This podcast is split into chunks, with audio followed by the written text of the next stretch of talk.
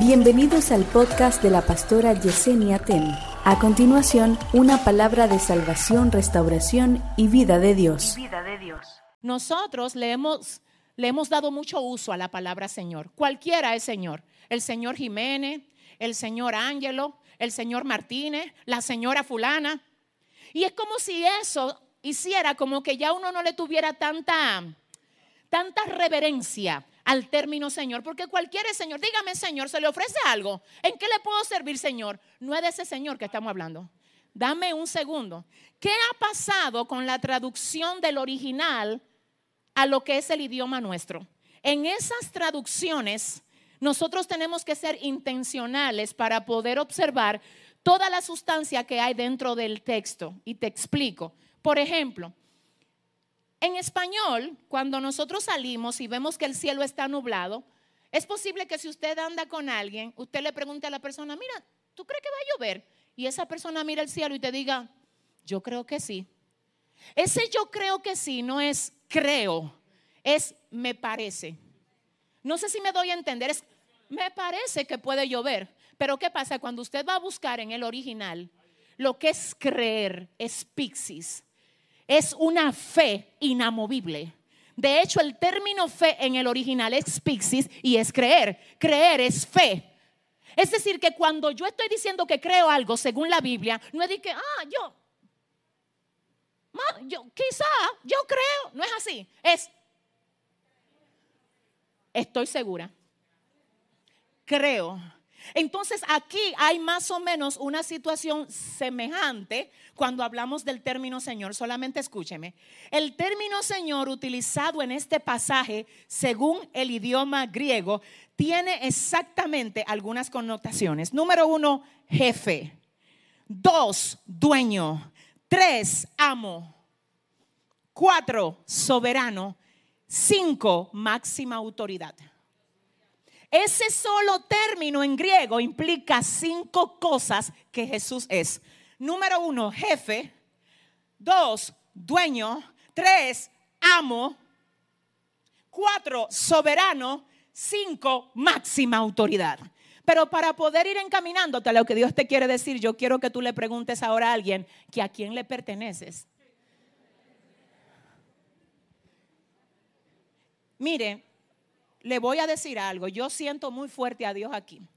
Es muy posible que el 85%, para no exagerar, porque no quiero exagerar, pero que el 85% de la gente que está aquí ahora y de los que están conectados ahí, cuando se le hace la pregunta, ¿a quién le perteneces?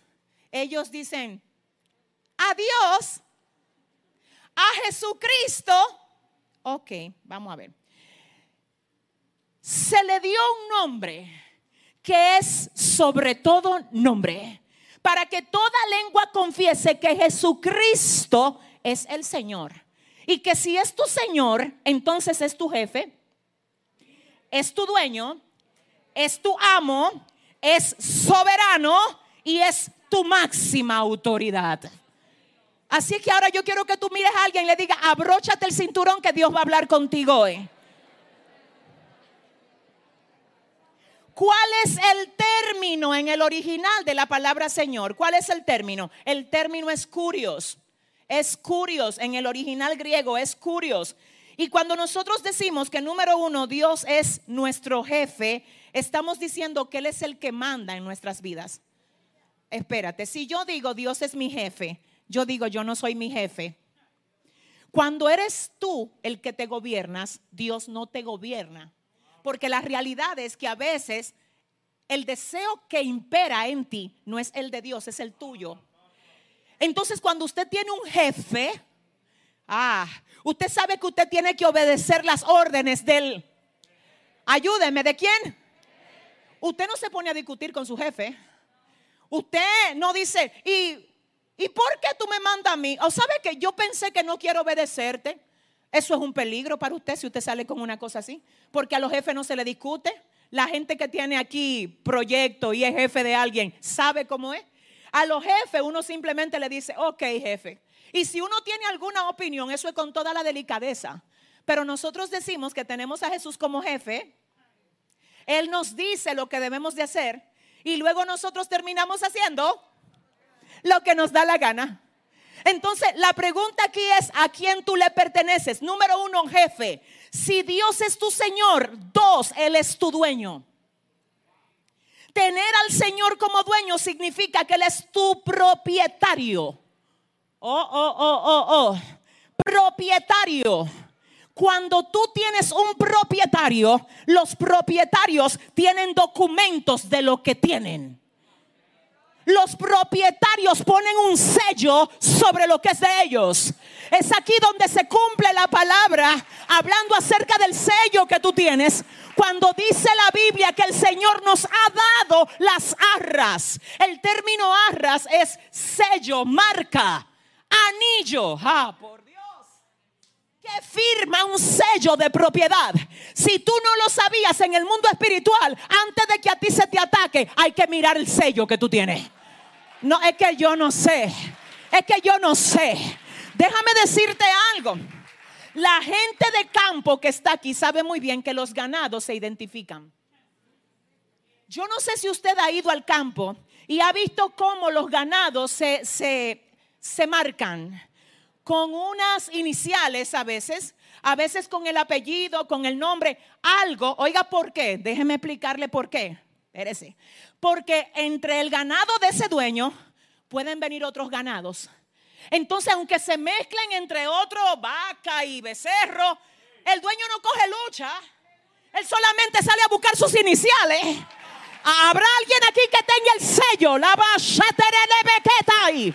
Dile al que te queda al lado, tengo el sello. Tengo el sello. ¿Alguien está entendiendo esto? Eso no es de que, ay, mira, tú sabes algo. Siento a Dios aquí. A los dueños de ganado no le preocupa de que, que se soltaron una vaca y se mezclaron con la tuya. Tranquila, la mía tienen sello. Cuando el Señor ve que se sueltan becerro de otro lado, que quieren venir a mezclarse con lo que Él ya selló. Él dice lo mío, lo que tiene sello. Mis ovejas, mis ovejas, oyen mi voz. Mis ovejas, ay, oyen mi voz, me obedecen, me siguen. Gloria al Señor. Entonces déjeme decirle algo. El propietario tiene documentos de ti. El propietario te puso un sello. Tú tienes que oír esto. No es verdad. Di que, que va a venir cualquiera, de que afectarte a ti como que tú no tienes dueño.